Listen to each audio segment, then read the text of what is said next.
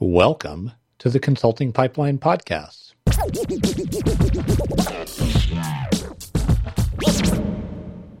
There are five ways to specialize.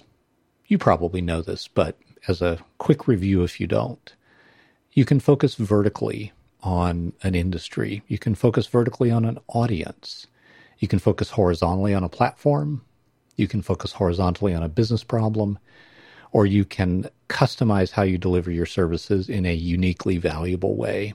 I call this blue ocean specialization for lack of a better term. I have done my absolute best to document the constraints and limitations and problems inherent in platform specialization. So that's when you focus on a technology platform.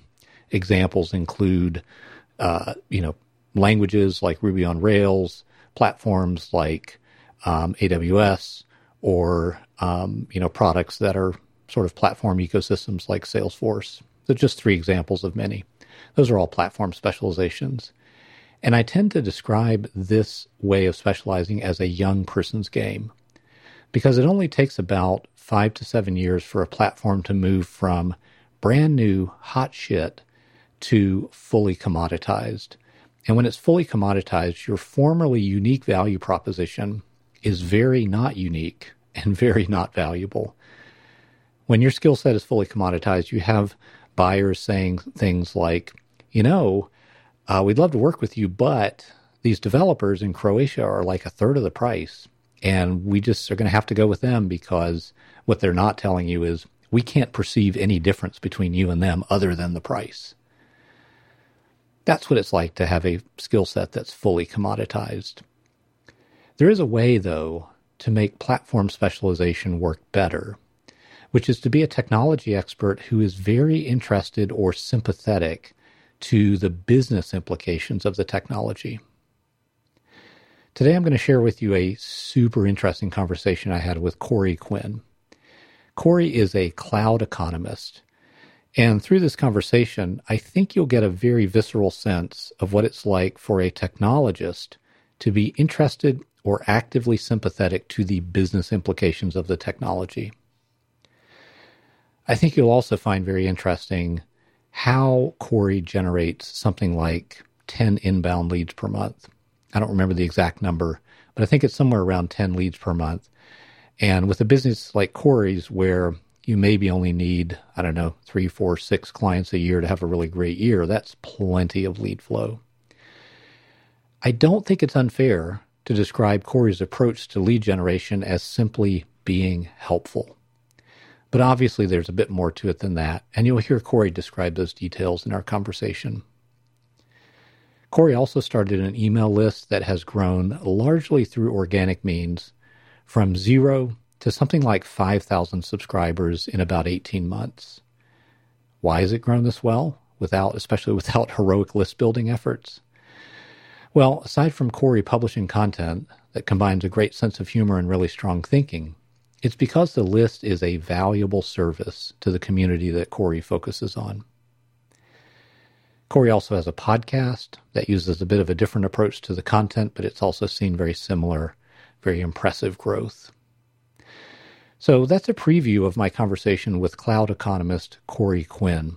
Overall, I think you'll get a nicely detailed picture of how platform specialization can work quite well if you combine technology skills with the right mix of business impact, generous service, and courageously specific focus.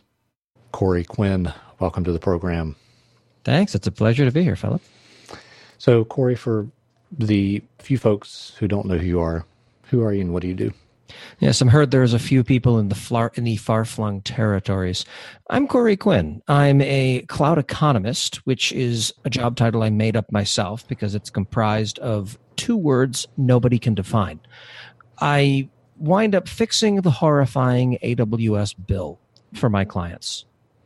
So, what kind of companies have a horrifying? I mean, is any AWS uh, cloud company at scale have this problem, or you know, where where do you find it the most? I would say that even companies that aren't at scale tend to have this problem. If you yeah. get three people who use AWS into a room and get them talking, it doesn't take more than about six minutes for the conversation to turn to the convoluted billing aspects of what AWS does. Mm-hmm. It's a point of shared suffering that doesn't become less of a problem as companies continue to grow. So, how did you end up where you are today? Like, how far back does your history with AWS go, for example? Into the mists of antiquity. But in this iteration, a little under two years, I spent a fair bit of time using AWS since roughly 2008, 2009. And invariably, as I move from company to company, both as an engineer, an engineering manager, and well, I suppose as a consultant as well, I kept running into the same type of problem, which was the bill is obnoxious, people are screaming about it, and make the numbers smaller. Mm-hmm. And it wasn't something I enjoyed working on. It was a distraction from what I was being measured on professionally. And in hindsight, I did a really crappy job at it. It was the perfect definition of a problem that I would have thrown money at someone to make go away. Mm-hmm. So let's see. Can you kind of unpack a, like that two year experience? What what kind of jobs did you have during that time, or were you self employed, or how did this kind of unfold? This is really my first serious stint with self employment, but I was running uh, operations and engineering teams for a number of companies in the fintech space. Mm-hmm. I was engaged through a larger consulting agency and dropped in via parachute to a number of companies having a variety of different problems that were inevitably cloud based in one way or another. Mm-hmm. And it was a constant exposure to, I guess, the ways that different companies did things that were common problems, but sort of were implemented in different ways across the board. One of the things that sort of stuck out to me, sort of the things that sort of stuck out to me when I went through this process of how do I identify a position was mm-hmm.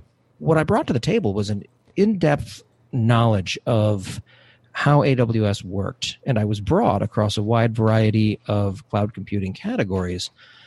How do I pivot that expertise into something that resonates as an expensive business problem. Because, hey, I'm a DevOps consultant who knows a lot about cloud. Well, yeah, there's 17 people in any given room who could fit that description. Mm-hmm. It's hard to differentiate.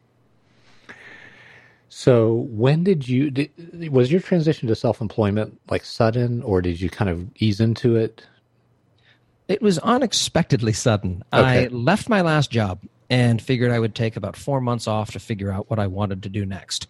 And that lasted three days. A friend had a problem in a cloud environment that they wanted help with. And well, it's not like I was doing anything better. And yeah. I accidentally found myself gathering clients faster than I expected to. So, how did that how did that part unfold? Like, and what I'm trying to un- untangle here is when did you start using this term cloud economists. Let's focus on that for now.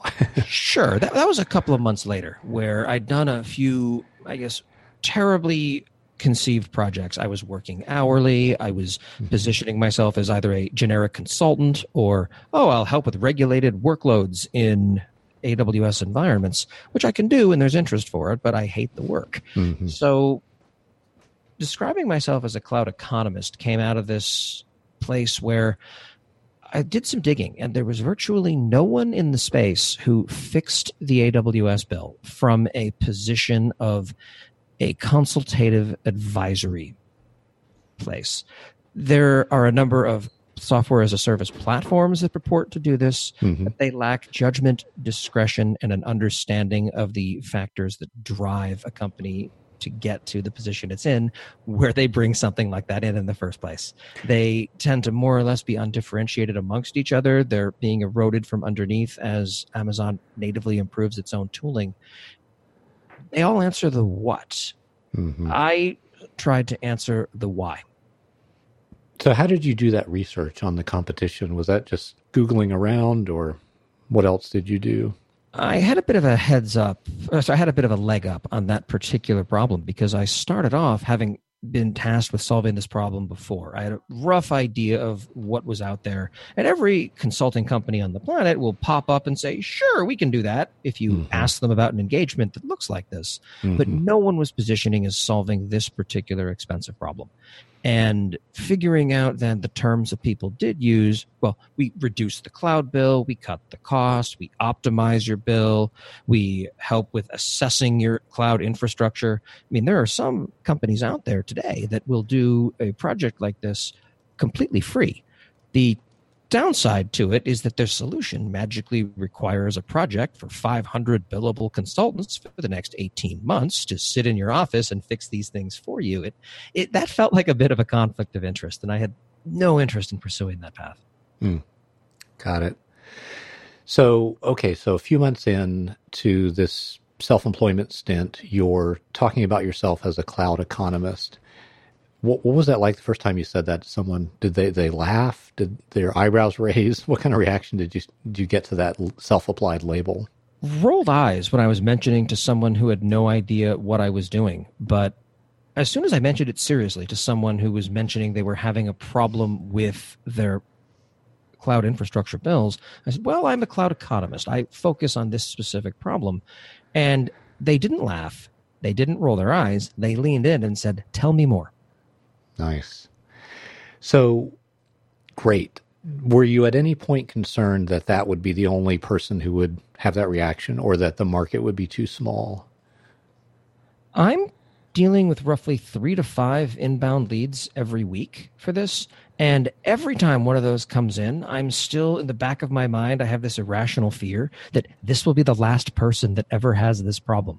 It's provably untrue, but right. it's there, there's still a uh, conceptual gap that I have yet to make at an emotional level that this is sustainable. This is working. This has built out something that has resonated in the market. I have a wide variety of clients who will say wonderful things about me if you ask them. And somewhat best of all, because this is such a narrow niche, if you are a large company who has billing problems and you start talking to your peers at other companies, there aren't too many conversations that you have to have before you're pointed in my direction. So you, you you've got a sort of reputational footprint that's big enough that some of these leads are sort of word of mouth referrals. It sounds like is that about right? Indeed, I think all but one of my clients right now were word of mouth. I have one client that I consider something of a unicorn that found me on Google, filled out the contact form on my website, and now is a great client. Mm-hmm. So, uh, you know, four or five leads a week. How many of those tend to close, just as an overall sort of percentage, just so we can get a sense of are, how serious those leads are? Uh, it's across the board. As far as a percentage goes, uh, relatively small, but I'm also very good at weeding out improper fits up front. Mm-hmm. Um, anyone who wants me to sit down and write a bunch of tooling for them or implement a bunch of code, that's not what I do, and that's not going to lead to a positive outcome also very often I wind up speaking with well intentioned engineers who are offended at the size of their company's cloud bill, uh-huh. but they lack the perspective of what their company is hoping to achieve to contextualize it appropriately. It's a six month bounded project that's chasing a $2 billion market opportunity, and there are 50 engineers working on it. Okay, great. Yeah, we're spending $60,000 a month on that, and it should only be $30,000. Well, I'm sorry to burst your bubble, your engineers are embezzling more than that in office supplies every month. That's not going to define success from victory for what you're doing. So, right now, great attitude. Optimize once you found market fit and you know you're going to keep this around for a while. So, helping guide people to the realization that it's not an engineering problem, it's not a finance problem, it's a collaborative discussion between those two groups is often something I wind up doing almost as a community service.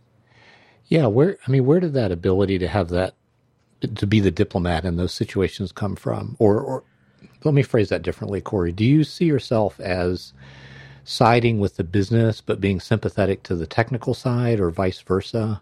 Like, how do you see yourself fitting in as a consultant? I have a foot in each world, and I don't ever view it as an oppositional mm-hmm. type of situation. It's not a conversation where there's a side presumably, unless you work at a number of very terribly run companies, you don't show up in the morning hoping to do a crappy job today. the entire room is focused on a particular outcome, but they're speaking different languages. They have different KPIs that they themselves care about. They're focused on different ways of achieving the company's goals. How do you wind up building to a consensus? How do you wind up in a scenario where finance is able to articulate what they need from engineering and engineering understands what finance needs? There are a number of companies out there where the person who can spin up $50,000 a day's worth of infrastructure isn't allowed to see the bill. The person who gets the bill is four or five organizational levels removed from the person who influences it. Hmm. And in some of my engagements, I introduce those people for the first time, where despite working for the same company, they've never spoken. That's so interesting. Where do you see the pressure to reduce the bill usually come from? or is it really just all over the map? It generally starts off at certain dollar figures that companies are spending because mm-hmm. at certain points the Amazon account rep will reach out and offer a more formalized relationship. There are times where it crosses certain thresholds internally where someone's internal radar starts going off. And if you take a look overall, cloud bills don't go down they only tend to go up. Mm-hmm. I don't propose to change that. In fact, the vast majority of my clients, one year post engagement, are spending more than they were when I started. But they understand where it's going. It's being spent much more efficiently, and that growth is sorry, that increase is being driven entirely by organizational growth. That's not a terrible thing. As you get more clients, it will cost you more resources to service those clients. Right. That makes sense. Okay, so it, it sounds like it's, it's it's my attempts to simplify this are ill placed. It sounds like a pretty it's, complex problem. Sometimes it is a deceptively nuanced problem space. I will admit, when I started this, my entire philosophy of, oh, this will be the easiest sale in the world. You spend a lot of money on your cloud services. I'm going to come in and make that number smaller. You'll be very happy, and then you'll pay me money for it. And it, I don't think I've ever had an engagement that was that straightforward or simple. I've had engagements where I will drop off a laundry list of low or no engineering fixes that will reduce on average 22% of the bill as a first pass. Mm-hmm. And I am thanked profusely. The engagement is closed out and they do none of it.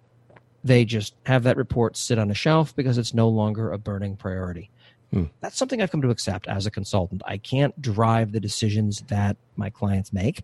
Right. All I can do is advise them to the best of my ability, and what they do with that is up to them.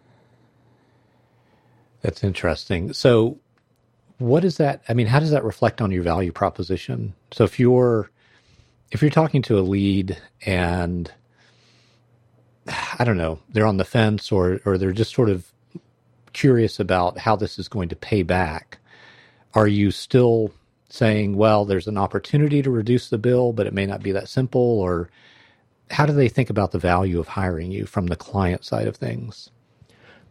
My my value proposition, sorry, I guess my positioning statement is I fix the horrifying AWS bill. Right. And that's carefully chosen. It manifests itself in two ways. One is the obvious, oh, the number's high, I make the numbers smaller. Right. And that's true. I do that. But it's an artifact of the second, more nuanced understanding. And that is an organizational misunderstanding. I help understand, model, and predict what that bill is going to look like, allocated appropriately across various project groups. But from an engineering manager perspective, last month the AWS bill was $3 million. This month, that same bill is $4 million. And suddenly the CFO is pooping an actual abacus and kicking their door off of the hinges, screaming. right. Now, the natural response is it's because you spent a million dollars you shouldn't have. That's almost always immaterial to that conversation. The CFO is having a fit because it wasn't predicted, it wasn't modeled. Was this a one off increase in the bill, or is this the new normal? Do they have to go back and refactor their predictive models? Does this change their unit economic story? Are they going to have to issue guidance because now it costs more than they thought to serve each customer that they have? what's causing the bill increase. So the real value to the business is understanding and observing what that bill is being driven by. And a lot of times that fact itself is not well understood by my buyer. So having these conversations look like a lot of the pretend I'm stupid for a minute. Why do you care about the bill? Oh, okay, you care because your boss cares. Why does your boss care? Oh, because the CFO is yelling at, at your boss. Great. Why is she upset by that? And going down the rabbit hole of figuring out why, why, why, it becomes pretty clear that there's not a clear path of communication. Even having those why conversations early on begins to get towards solving the problem. I kind of get it. Okay, y- you help with IT governance. That's the more nuanced part of the value is that there's no governance process for something where you can click a button on a website and spend a million dollars accidentally, right? There's purchase there orders are, for hardware. There, okay, I'm getting ahead yeah, of myself. Are, well, Go there ahead. are guardrails that you can put in in a cloud style environment that might okay. be a chargeback, showback model. Absolutely. Okay. And I also try to avoid the term cloud governance just because if you say that to someone in an engineering or IT organization, they run the other way. Okay. I can't say I blame them having been on some governance projects that mismanaged early in my career.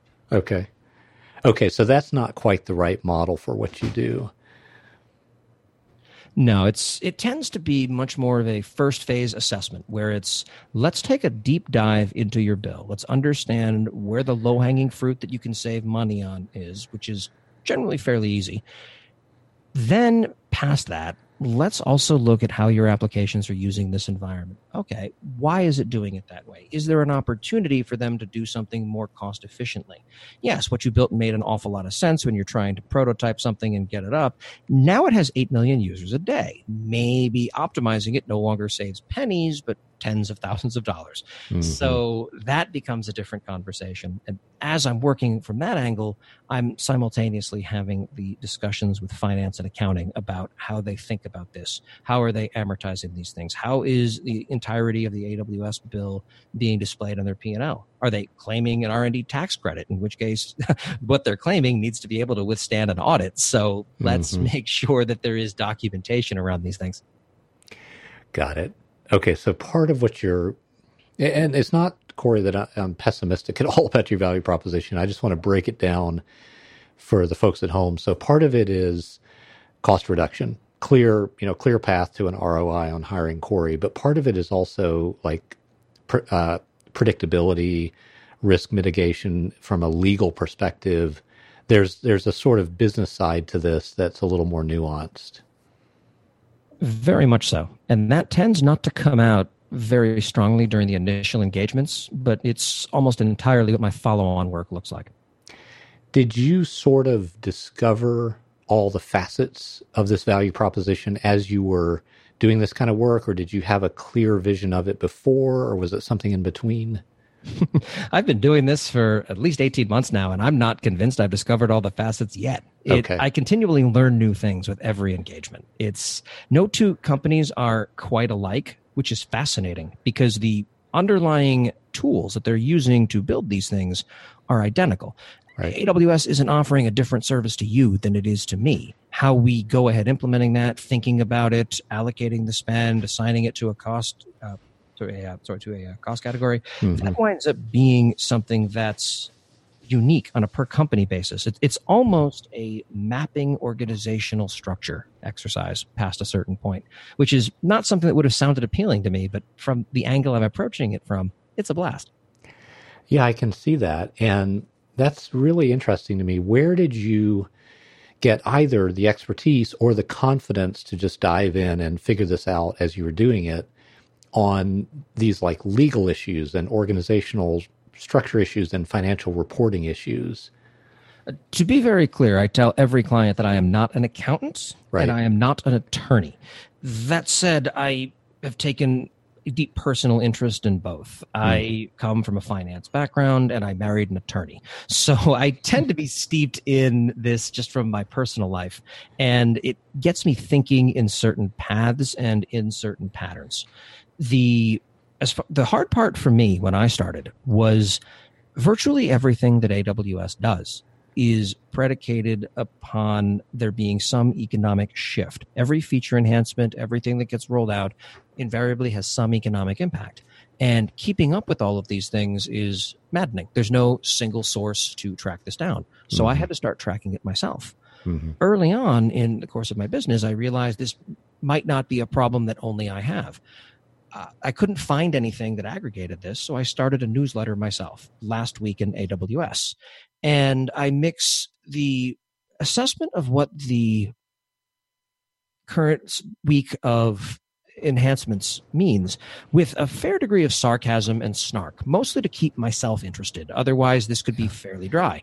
Right. And that has started to resonate. I just hit 7,000 subscribers to this thing, which for a year and a half is not a half bad outcome. There are sponsorships for it, and it's also serves a tremendous word of mouth marketing channel. So I now have a marketing channel that is also its own profitable revenue source that also continues to feed even more information to me. People reach out with, "Oh, I saw this particular, um, I guess, uh, aberration on a bill, mm-hmm. and I didn't understand what I'm seeing. Have you ever seen something like this? Wow. Well, no, I haven't. Let's go diving into that. It it's sort of a reinforcing feedback loop that, that continues to benefit everyone involved, and that was something I did not see coming. If I had, I would have started something like this years ago. Okay, so let's let's dig into that. Now we're kind of talking a bit more about how you how you generate leads, how you get that footprint expanded for your reputation. So you started the newsletter is that 18 months ago about when you were diving into this as a specialization? Yes, okay. 72 weeks ago is of the time of this recording, but I took a week off for New Year's. Oh, well, you have to reset the counter. No, I'm kidding. Um, Absolutely. I didn't even miss an episode the week my daughter was born. Oh, wow. I wrote, I had a placeholder in advance that linked to some interesting content. See you next week. Belated congratulations. So, um, so for folks at home again, what's the newsletter called? Last week in AWS. Dot com. dot com at the end. Okay. So, how, what was your idea at first was I'm having to do a lot of homework to stay current. I'll just share that. Is that, was that the idea or what was it? Absolutely. I, I've never been a believer in hoarding knowledge. I'm good at the things that I'm good at because people help me out with by freely sharing knowledge when I was getting started. That's the sort of thing you can't ever repay. You have to pay it forward.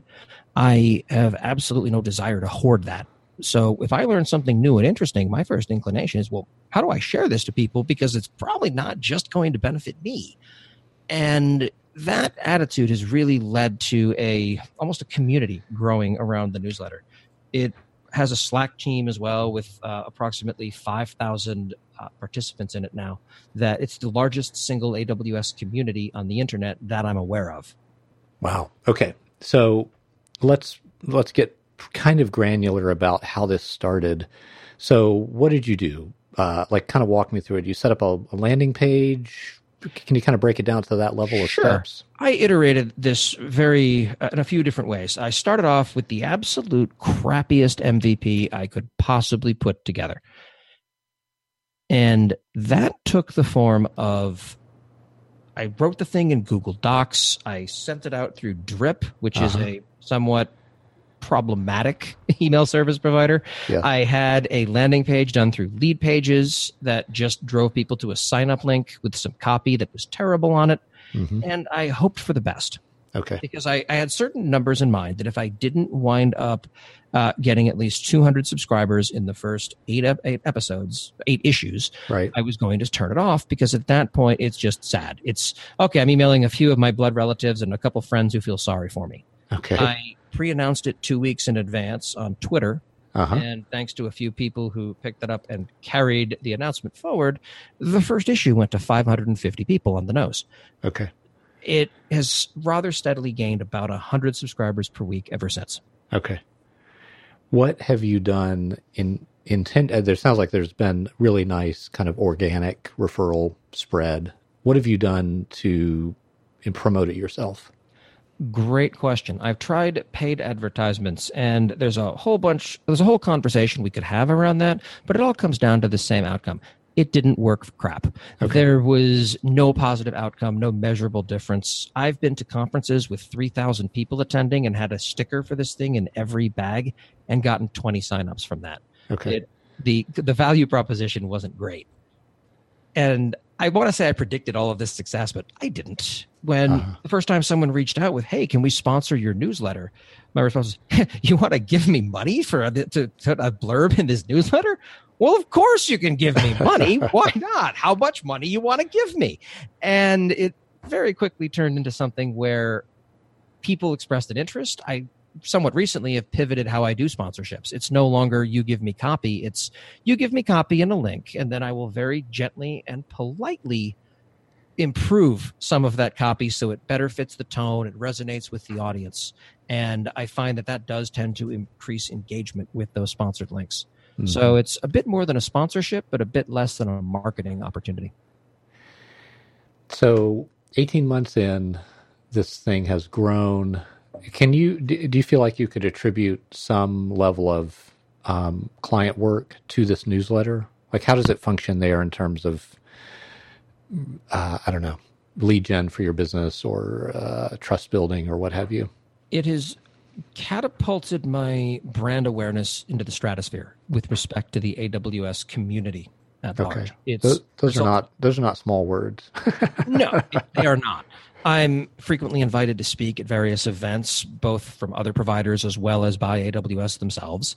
I am mentioned frequently with people in the context of this guy really knows what's going on. Mhm. But I gave a talk somewhat recently. It was a keynote at a DevOps Days, and Mhm. one slide in there that a lot of people thought was a joke wasn't. I am considered an AWS expert because two years ago I said I was, and that's not much of an exaggeration. I knew what Mhm. I was doing. I knew how these things worked, but every time I sat down in front of it, I felt overwhelmed and stupid. And I'll be very honest with you, I still do. It's overwhelming. There is far more than any one person can fit in their head.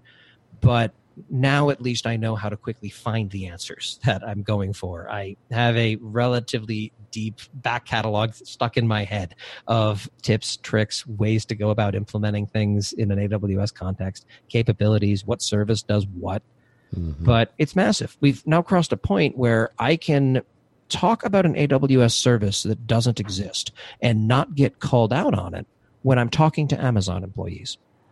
Have you done that or? Um, Oh, like- multiple times. the trick is to look really convincing and serious. Conversely, I'll describe actual AWS services and then ask them if it's real or if I'm messing with them. oh, I'm wow. about 50 50 on those. That's just phenomenal. Yeah, I mean, anytime I look at in the AWS console the list of services, I, I don't know if it's a panic attack or what I feel exactly, but it's it's definitely overwhelming. It's like eating at the Cheesecake Factory. Here's the menu. Hope you have some time. Right, I'll be back in an hour after you've read it. okay, so the newsletter worked really well. Is it is it fair, Corey, to call this uh, a sort of surprise success? The newsletter, I mean, specifically. Yes and no. I was not expecting the success and I wasn't really prepared for it. Mm-hmm. And I was curious as to whether or not this would be a one off. So I decided, after much urging and prodding from a variety of people, to try something similar and see if lightning would strike twice. About six months ago now, I decided it was worth an experiment that I would start a podcast Okay. and I've seen almost exactly the same level of uptake, awareness, and adoption of that podcast. It takes a very different tone. It's not sarcastic in the least. Every week, there's one guest. There's an interview back and forth. Mm-hmm. We edit it. We make them look good. If they're from a large company and they desire it, I let them see the finished episode to send to their PR department. And I've never had a problem with that. But I've had VPs from Amazon, Google, and Microsoft as guests on that show. Hmm. And it winds up buying credibility. It, it first gets me in front of other people's audiences, but further, it lets me gain a sense of authority by talking to people who are movers and shakers in the industry. Whereas I'm sitting on the curb as the heroes go by clapping Mm-hmm. it's one of those transformative things where I'm in no way dishonest about that. If I were to play this on my podcast, everyone would smile, nod, and continue doing what they're doing. I've made no secret of this, that I am effectively a nobody talking to the greats. Right. But that resonates. That winds up increasing the, I guess, brand awareness of what I do. Now, the problem, of course, with branding and doing it in a very indirect way like this is when a client comes in, quote unquote, off the internet out of nowhere. Well, how do you hear about me? Oh, I, I just knew about you. They've maybe seen some of my conference talks. They listen to my podcast. They are a subscriber to my newsletter. They follow my ridiculous antics on Twitter. And they talk to me on public community Slack teams. And then, oh yeah, whenever I when they have a, a bill issue, they're starting to think of this in terms of, oh, I should just go talk to Corey about this. How do I attribute that lead turned into a prospect, turned into a client back to any one of those channels? Mm-hmm. I don't think I can. Yeah, Alan Weiss's marketing gravity concept comes to mind because it's it's a sort of gravitational pull, but what caused that exactly? Uh, seems like it would be hard to say. And it seems like so many marketing departments are fixated on answering that question. And I understand where they're coming from, but from my perspective, at my scale, it does not matter in the least to me. All I know is that the these properties play off of each other and reinforce each other, and it turns into an ever increasing source of business. And I'm okay with that. So tell me a little bit about your usage of humor. You've got this great dry sense of humor, and some people are probably going to find it baffling, and I think most people are going to find it super entertaining. Are you using that intentionally? Is that just, you said you did it to keep the newsletter interesting, but I imagine it plays also a role in the enjoyment of for the reader. What what's your take on that? I wondered the same thing. Last year I ran a survey. I'll run an updated version this year, but the mm-hmm. results are last year in AWS.com is where that blog post lives. Mm-hmm. And I wound up aggregating feedback from almost a thousand respondents at the time. And I was told that I was too mean to Amazon. I was too nice to Amazon. I should stop with the humor and just give them the news. The humor's terrific. They don't even care what I'm talking about. It, everyone is going to have an opinion. And fundamentally, I've got to do what I do. The humor for the newsletter is fun and it lets me exercise creativity, mm-hmm. but there are a few rules to it. I make it a point never to punch down mm-hmm. any context. I make fun of AWS because they are teetering on the edge of being a trillion dollar company, Amazon as a whole. Right. They can take my slings and arrows. if I'm crapping all over a five person startup, that's not funny. That's me being a jerk.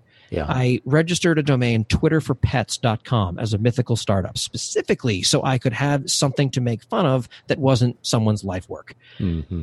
I make sure that the jokes are generally across a range of accessibility where you don't need to know the service I'm describing to an intimate degree. But if yeah. you do, there is something there for you in the way I wind up layering the humor on top of it.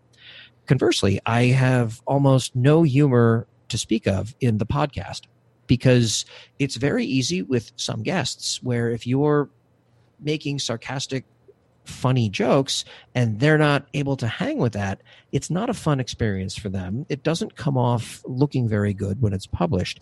And it's it doesn't wind up making them look great, which from my perspective is the entire purpose of having a guest on a podcast. Mm-hmm. So, what's the name of the podcast? Forgive me if I already asked that. No, no, of course. It's Screaming in the Cloud. It is not AWS specific, It is mm-hmm. agnostic to all providers. And it tends to be a fun labor of love. I enjoy the conversations. I don't enjoy audio engineering, so I throw that over the wall to a company that handles it for me once I have the recording in the bag. Right. So um, that's been about six months in. Do you? How often do you publish the podcast? That is published once a week like clockwork. I tend to record in bursts. When sure. I launched, I had 12 in the bag and I was a little far out over my skis. It's right. somewhat dangerous to be recording conversations about technology that aren't going to see the light of the day for three months. Ah, yeah, the sort of reverse buffer problem. Too much buffer exactly. can the content ages. Yeah, right so, now I have three or four ready to go, plus two or two or three at any given point that are in various states of PR review for larger companies. And okay. you never know when those are going to come back. Some people are thumbs up, good to go. Others are going to take months. Okay. So what what have you learned about landing guests that, you know, you're on the curb watching the parade go by, they're in the parade. What have you learned about landing those kind of guests, the sort of higher profile, more famous people? Ask them. It's uh, every guest worth having on a podcast has not only been willing to do it, but they've thanked me for the opportunity. I mean, hmm. a great example of this is Jeff Barr, the chief evangelist of AWS. Mm-hmm. He is, if you ask anyone who's ever met him, they will tell you some version of the following sentiment that he is one of the nicest people you'll ever meet. He's extremely humble. Humility is his effective, effective personal brand, but he has a unique voice and speaks for AWS. He is the sort of person who can walk into a room of AWS aficionados and gets swarmed by the crowd because they all want to meet him but he was gracious, kind, very generous with his time, and thanked me for the opportunity to appear on my podcast. That was a transformative moment for me. If I reach out to someone who's a luminary of industry and they don't have a similar approach to it, I've got to be very honest with you. I'm not that interested in talking to them. Mm-hmm. Because fame is the sort of thing that happens to people you don't have to lose your soul when that happens. I'm, I'm learning that watching it happen to people who are good at things. Mm. That makes me think of Matt Cutts, who, you know, used to like be this person who was a god in a way. If, I mean, for good and, and bad to people who are in the SEO game, right? Because the words that came out of his mouth had this incredible outsized importance, but you know, he's just a guy, right? he's just a guy who ended up in this job at Google. Not to take away anything from his accomplishments, but it's just interesting when the sort of power of a company like Google or Amazon or Apple sort of magnifies the importance of a single individual. Oh, absolutely. And I will consist, I will continue to uh, state for the record that every person that I have had the pleasure of interacting with at AWS has been extremely intelligent, extremely focused, dedicated to c- making customers happy. Except Ted. You know who you are, Ted. It's, it, it's been a very, I guess, transformative experience meeting these people who build these things. And I've had roughly a consistent 5 to 10% of my readership since almost the beginning has come from Amazon employees, where some people occasionally take things uh, as a attack on what they've built, which mm-hmm. okay, sometimes it is. That's fair, but very often they like the perception of the, I guess, the channel back of what the world really thinks about things. There are a couple of products now where I get a relatively consistent stream of email from their product people of we've released this feature do you like us yet and it's it's fun having those conversations. it's that's awesome. I appreciate the fact that you'd ask. Uh, you asked me. It's like yes, in many cases you have completely changed my perspective on your product. In other cases, it's I appreciate that you'll engage with me. It's still really bad, but I'm not here to tell people what they want to hear. It's if I lose my authenticity, then I may as well just go take a job in someone's marketing team. Not that marketing can't be authentic, but marketing can never, I guess, disparage its own company's product. Yeah. So I've heard three th- three primary things for lead generation. You know, you've mentioned the email list, the podcast. You've mentioned speaking. What else are you doing, at least in terms of a proactive, intentional lead generation channel? Far and away the most prolific channel has been word of mouth. And mm-hmm. it came from the positioning statement. It took tweaking and refining. But when i tell someone that i fixed the horrifying aws bill i get three responses. And note i say aws not amazon or people start asking me about how when they buy socks. But it's what's that? Okay i can have that conversation. Yeah. oh awesome. Yeah that sounds like a great market. Okay that's good to know and you're right. It is a great market. Or the third oh my God, I know who you need to talk to. Mm-hmm. And that's the Rolodex moment that winds up, in many cases, leading to, if nothing else, a wonderful conversation. Right. So, do you do anything else to intentionally make use of word of mouth other than being extremely courageous and patient in all of this? Any, anything else that you do to intentionally make that work? Um, there's there have been one-offs here and there. I wind up occasionally doing um, sponsorship swaps with other newsletters where I'll mention their newsletter, they'll mention mine. Mm-hmm. That tends to do reasonably well. Mm-hmm. There was a Twitter hashtag that I started a while back that started trending, which went reasonably well. Uh, AWS drinks, describing various Amazon services in the context of something you would order at a bar and what happens to you as a result.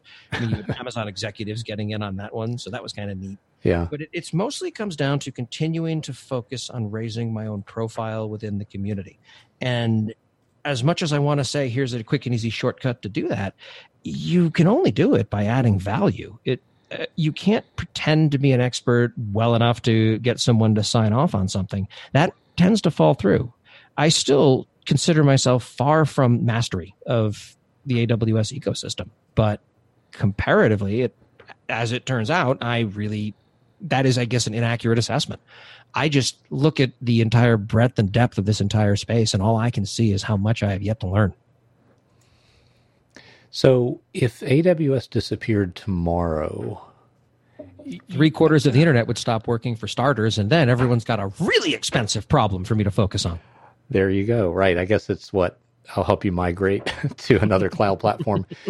You're sort of anticipating my question. How would you reapply this business model maybe to a a different or the same expertise, same kind of thing that's worked, how would you reapply that if AWS was out of the picture? People have asked me that question a few times now. Yeah. And usually it's either the way you just framed it or instead it's, well, what if GCP or Azure mm-hmm. AWS in the market? Right. Well, well, first, that's going to be a gradual shift. That's not going to be one day Amazon now irrelevant. Right. And there are going to be signs right now, people ask me that on stage. I ask people, okay, quick show of hands. Who here is an AWS customer? And everyone raises their hand. Hmm. That's why I'm focusing on this right now. If there's another provider that takes over or begin, uh, achieves parity, I can pivot what I do and map it to their ecosystem and their offering a lot more quickly than they can overtake AWS. So that's part of it. Mm-hmm. The potentially more likely risk factor longer term, and my word, do I hope this happens, is AWS improves its native tooling and positioning and storytelling to a point where any given customer can figure these things out for themselves, maybe with a little bit of help, maybe not. Mm-hmm. In that situation, there are two possible outcomes. One, I'm still going to be able to provide expertise and perspective on this, and there's value to that.